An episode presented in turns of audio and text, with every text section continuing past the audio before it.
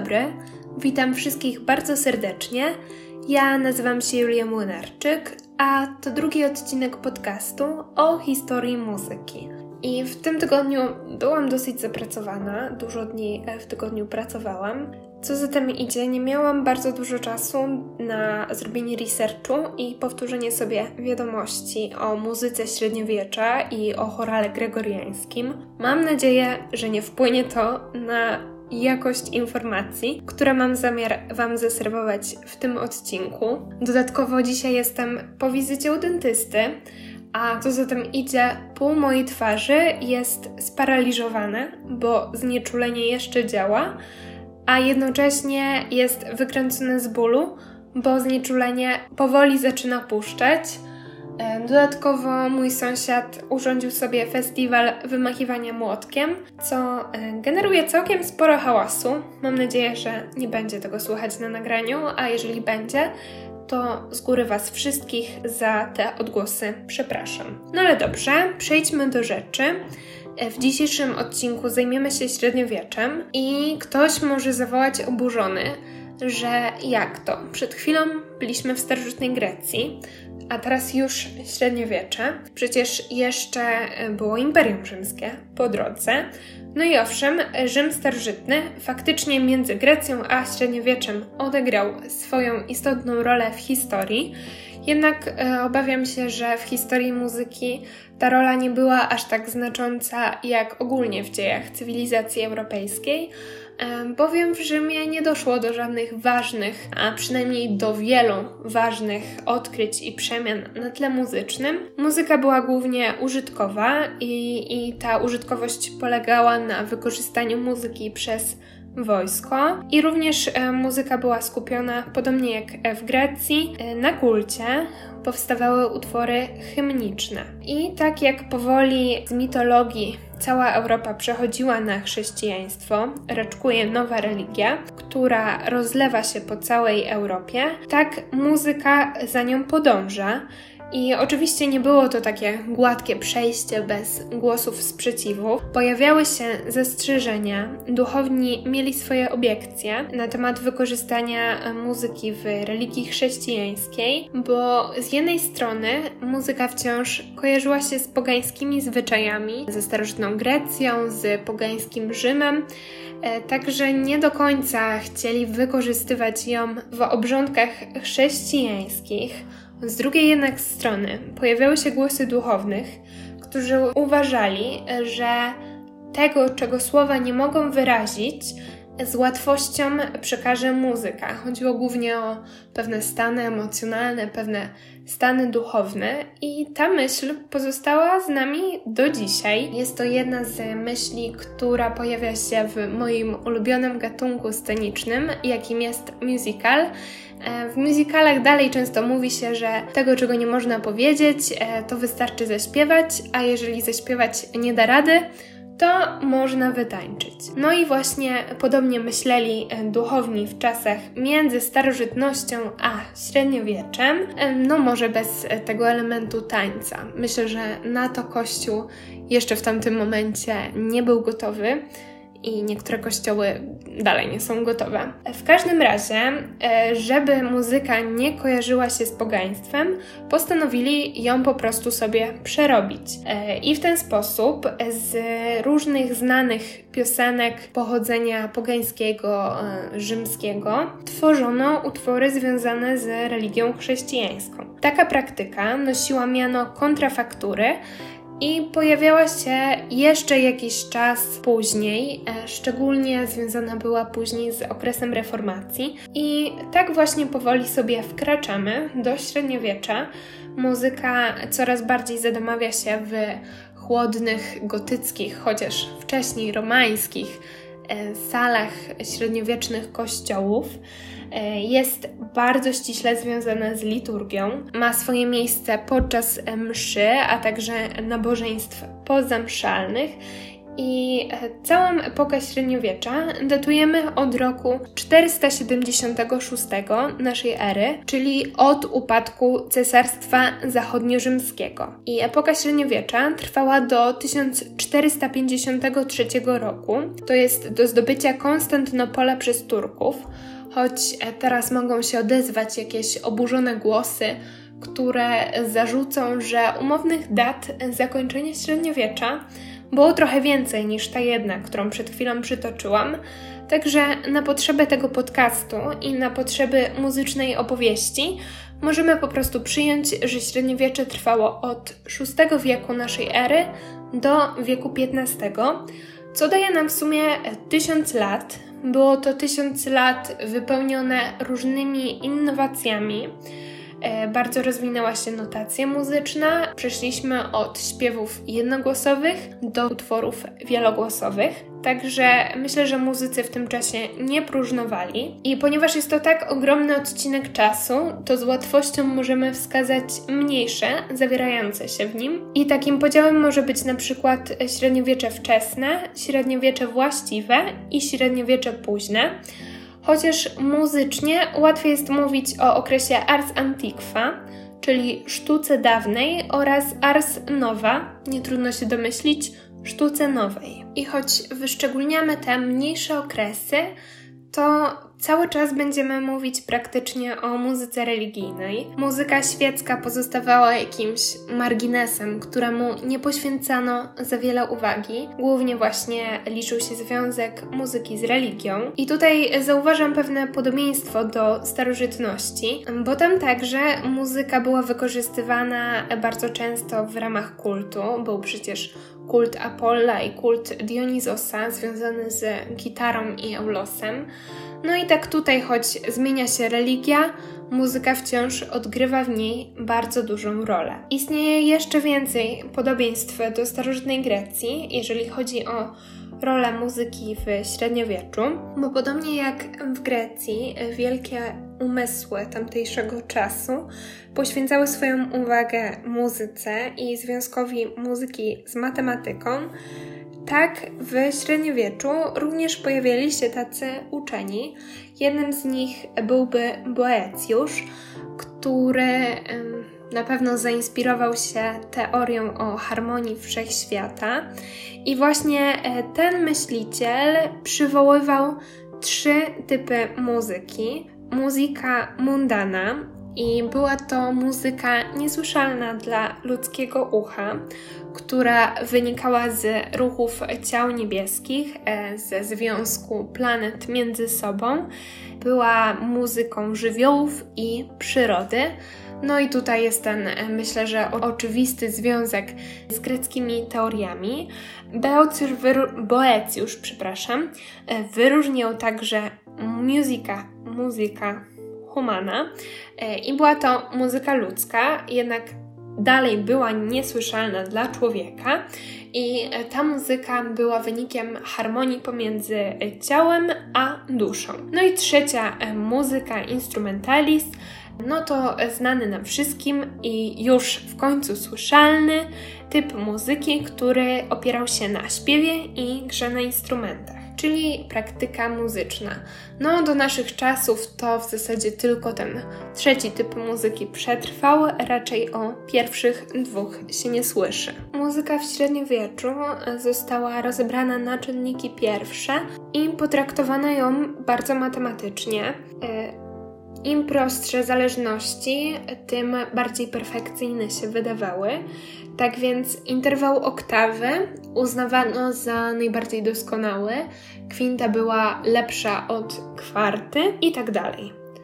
I dzięki takiemu właśnie matematycznemu podejściu do muzyki zyskała ona w średniowieczu tak duże znaczenie. Już abstrahując od tego, że była ważna w kościele, to stała się również ważną nauką. I tak tutaj różnica. Tym razem e, w Rzymie postrzegano muzykę jako taką frywolną sztukę, która umilała czas. W średniowieczu traktowano ją bardzo rygorystycznie i bardzo poważnie. Należała do jednej z ważniejszych nauk, które wykładano w epoce średniowiecza i była swego rodzaju klejnotem w koronie średniowiecznych nauk. Jeżeli już mamy ze sobą wstęp o tym, jak to mniej więcej w średniowieczu wyglądało i skąd wzięła się muzyka w chrześcijaństwie, e, myślę, że możemy sobie wprowadzić e, taki pierwszy, e, ważniejszy dla średniowiecza gatunek.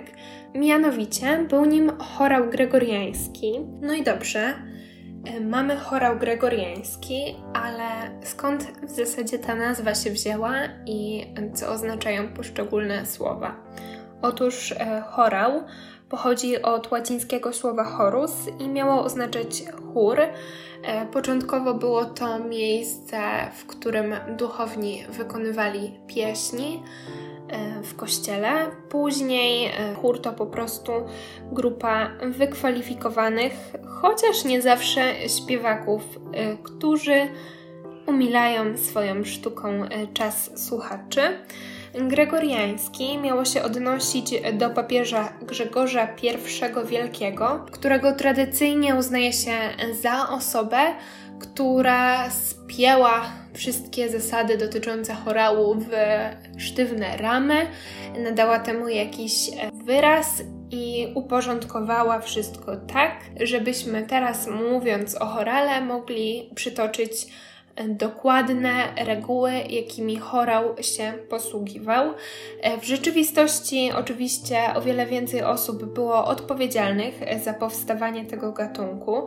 E, nie tylko papież Grzegorz I przyłożył do tego rękę, a nawet e, uznaje się obecnie, że jego wpływ na powstanie chorału jest przeceniony, że jego wkład był mniejszy niż kiedyś się sądziło.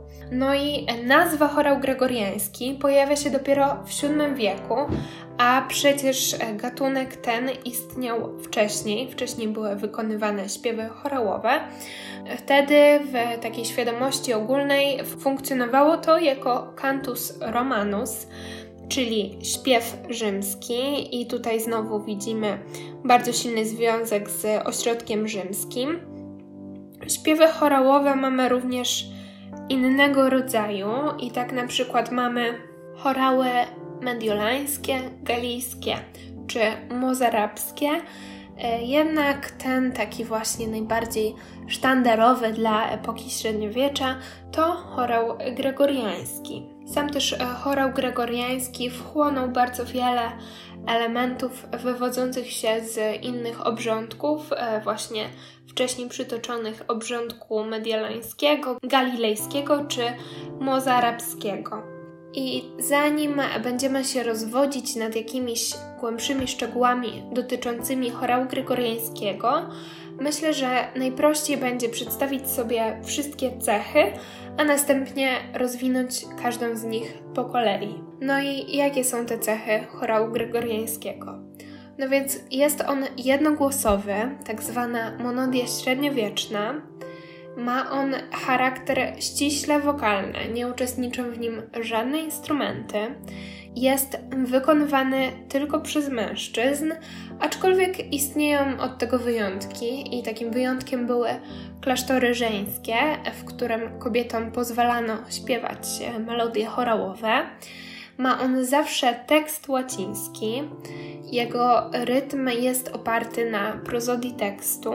Tutaj znowu cecha, która przywodzi nam na myśl starożytną Grecję.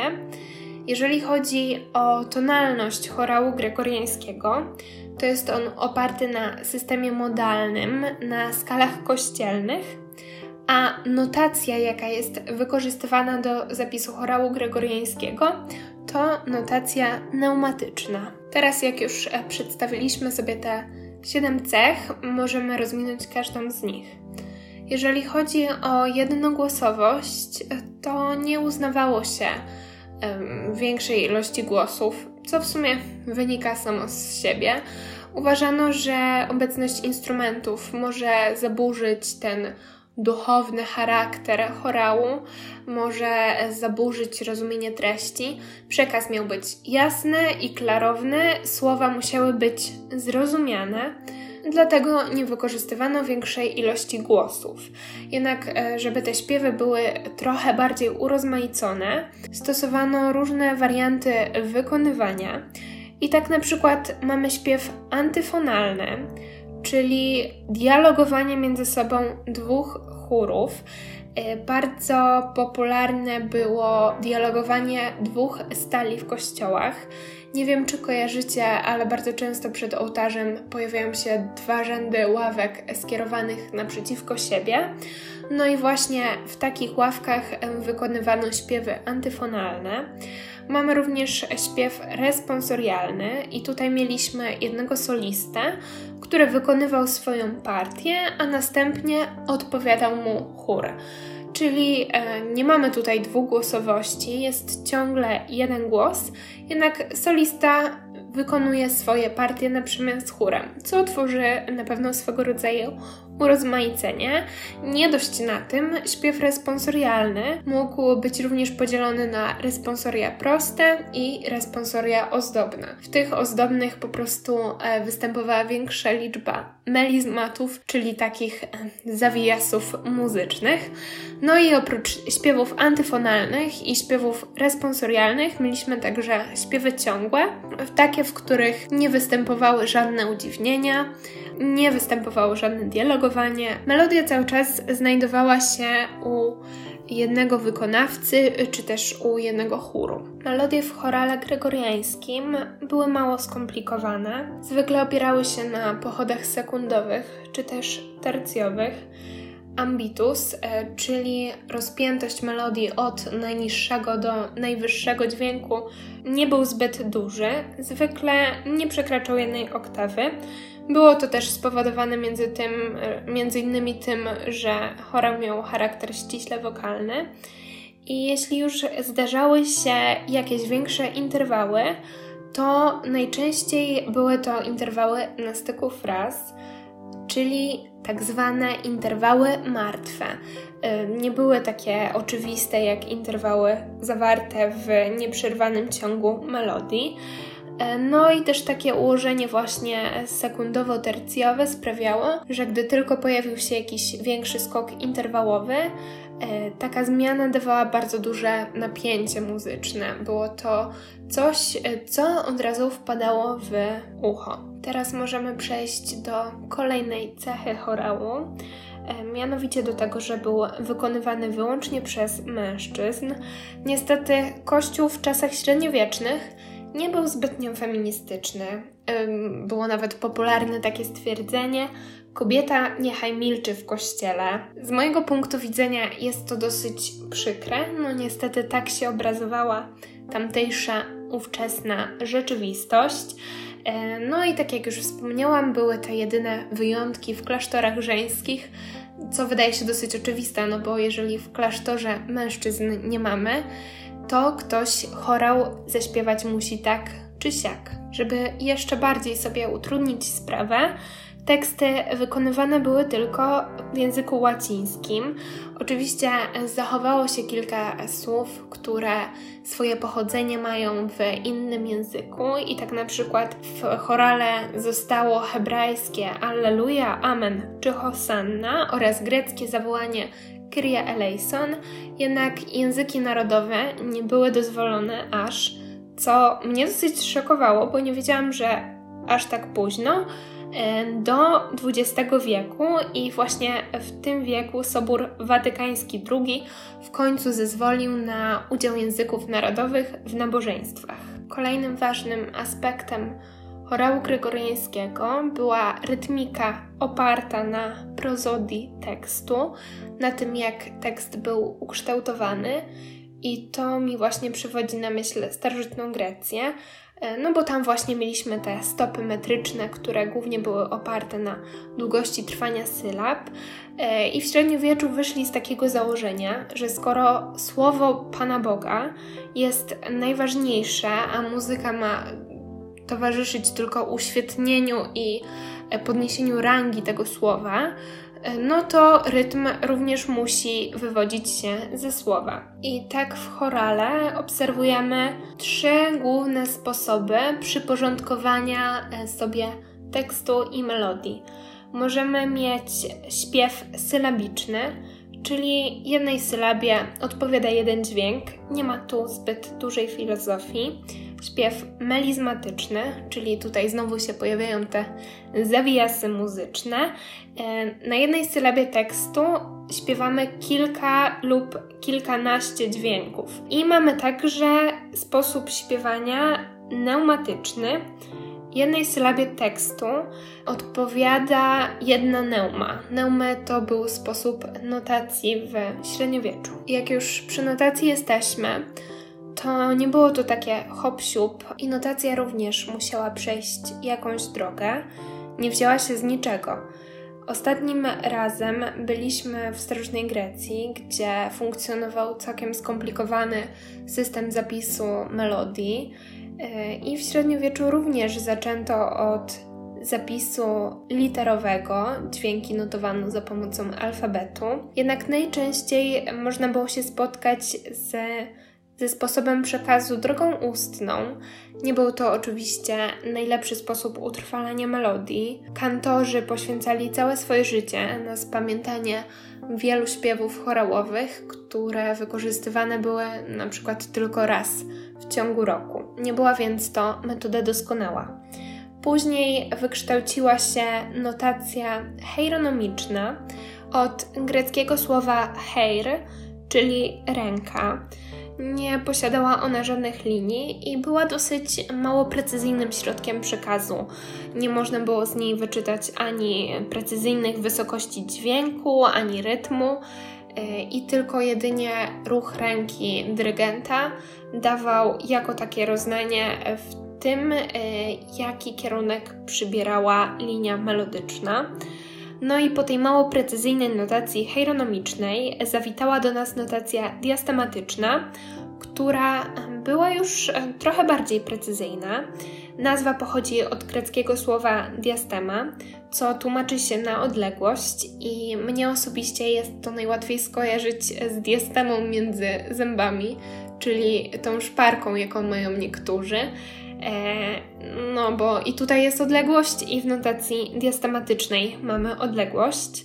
E, ta notacja już wprowadza linię. Zastąpiła notację heironomiczną około XI wieku i dzięki wprowadzonym liniom już możemy określać e, interwały. I na początku była jedynie jedna linia, w dalszej kolejności doszły pozostałe. I człowiekiem, który miał bardzo duży wpływ na kształtowanie się notacji, był Guido z Arezzo.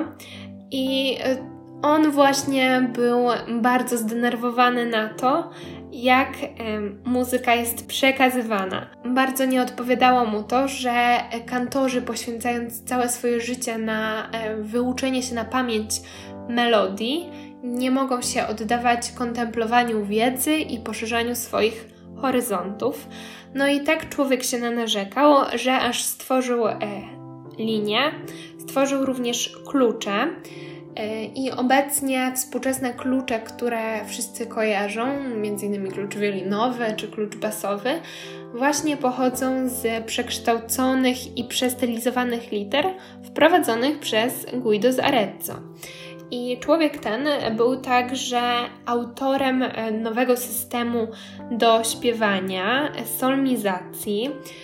I nazwy solmizacyjne zaczerpnął z hymnu do świętego Jana Chrzciciela, Sanctes Joannes. E, Guido z Arezzo wprowadził także system pokazywania dźwięków ręką. Myślę, że część osób może kojarzyć, jak na lekcjach muzyki kiedyś trzeba było się nauczyć wszystkich symboli na poszczególne nutki z gamy, no to już wiemy, komu to, komu to zawdzięczamy. Nawet nie czuję, że rymuję.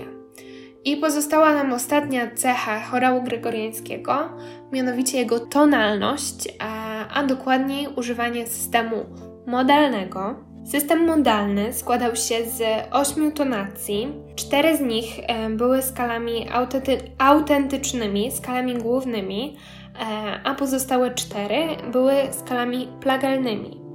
Tonacje plagalne zaczynały się od drugiego tetrachordu, tak jakby drugiej części e, tonacji autentycznych i ich nazwy zaczynały się od przedrostka hypo, czyli tak, mamy cztery tonacje główne, dorycką, frygijską, lidyjską, miksolidyjską, no i analogicznie, jeżeli chodzi o tonacje plagalne, hypodorycką, hypofrygijską, hypolidyjską i hypomiksolidyjską. I nazwy te mogą się wydać znajome, bowiem zaczerpnięte są z nazw starogreckich. Jednak różniły się one dosyć istotnie od skal starogreckich i jedną z takich różnic było to, że miały kierunek wznoszący, czyli odwrotnie do skal starogreckich i skala dorycka została trochę zmodyfikowana względem e, skali doryckiej starogreckiej. Kolejną z rzeczy, które zaczerpnięto poza nazwami, była cała teoria etosu, Każda ze skal e, posiadała swoją własną, e, unikalną charakterystykę wyrazową, czyli swój e, specyficzny koloryt, specyficzny smaczek. I najważniejszymi stopniami były dźwięki finalis, czyli dźwięk końcowy, i tonus dominans, dźwięk dominujący. I sprawa z tymi dźwiękami wcale też nie była taka prosta. Mianowicie dźwięk finalis niekoniecznie, mimo swojej nazwy, występował na końcu. Oznaczał e, stopień pierwszy, ale tylko dla skal autentycznych. Dla skal plagalnych dźwięk finalis przypadał natomiast na dźwięk leżący w środku, e, w środku skali. Skala autentyczna i odpowiadająca jej skala plagalna miały dokładnie ten sam dźwięk finalis co jeszcze bardziej podkreślało ich podobieństwo. Jeżeli chodzi o dźwięk e, tonus dominans, to on e, wypadał jak chciał. Może nie powinnam tak mówić, e, ale faktycznie nie było jakiejś ścisłej reguły, która mówiłaby o tym, na jaki dźwięk ma przypadać w skalach. I w ten sposób udało nam się z grubsza omówić większość cech chorału gregoriańskiego, Tutaj myślę, że dobrym miejscem będzie przykład, jak taki chorał w ogóle brzmiał,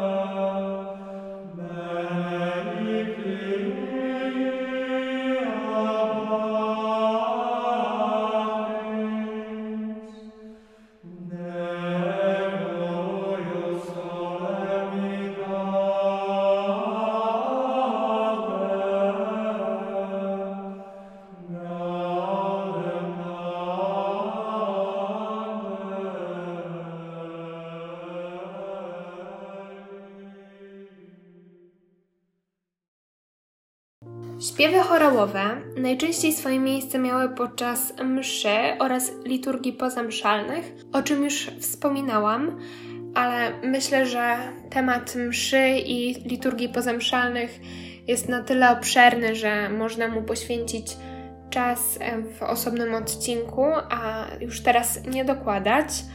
Jeszcze takim e, ważnym elementem jeżeli chodzi o śpiewy chorałowe, jest sama ich systematyka, czyli podział. I tak e, na przykład możemy dzielić śpiewy chorałowe ze względu na funkcję liturgiczną. Wyróżniamy wtedy części stałe mszy, części zmienne mszy, oficjum, e, śpiewy, które stanowiły pogranicze liturgii. I na przykład do takich śpiewów należą hymny pochwalne. I jeszcze możemy doliczyć do tej grupy tropy i sekwencja, jakieś dramaty liturgiczne, czy też e, pieśni religijne. E, chorał gregoriański możemy także podzielić ze względu na źródło tekstu, skąd zostało zaczerpnięte słowo, i mogą być to teksty z listów czy Ewangelii, mogą teksty pochodzić z psalmów, mogą także swoje źródło mieć w responsoriach, w częściach mszy czy hymnach, sekwencjach i tropach.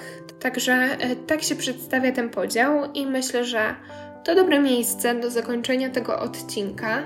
Mam nadzieję, że wszystko jest w miarę jasne, a ja się nigdzie nie zamotałam za bardzo, bo przyznam szczerze, że dzisiaj mówienie nie, nie wychodziło mi tak łatwo jak ostatnio i trochę się motałam, ciężko mi było zebrać myśli. Także to by było na tyle. Dziękuję wszystkim, którzy to wysłuchali i mam nadzieję do następnego odcinka.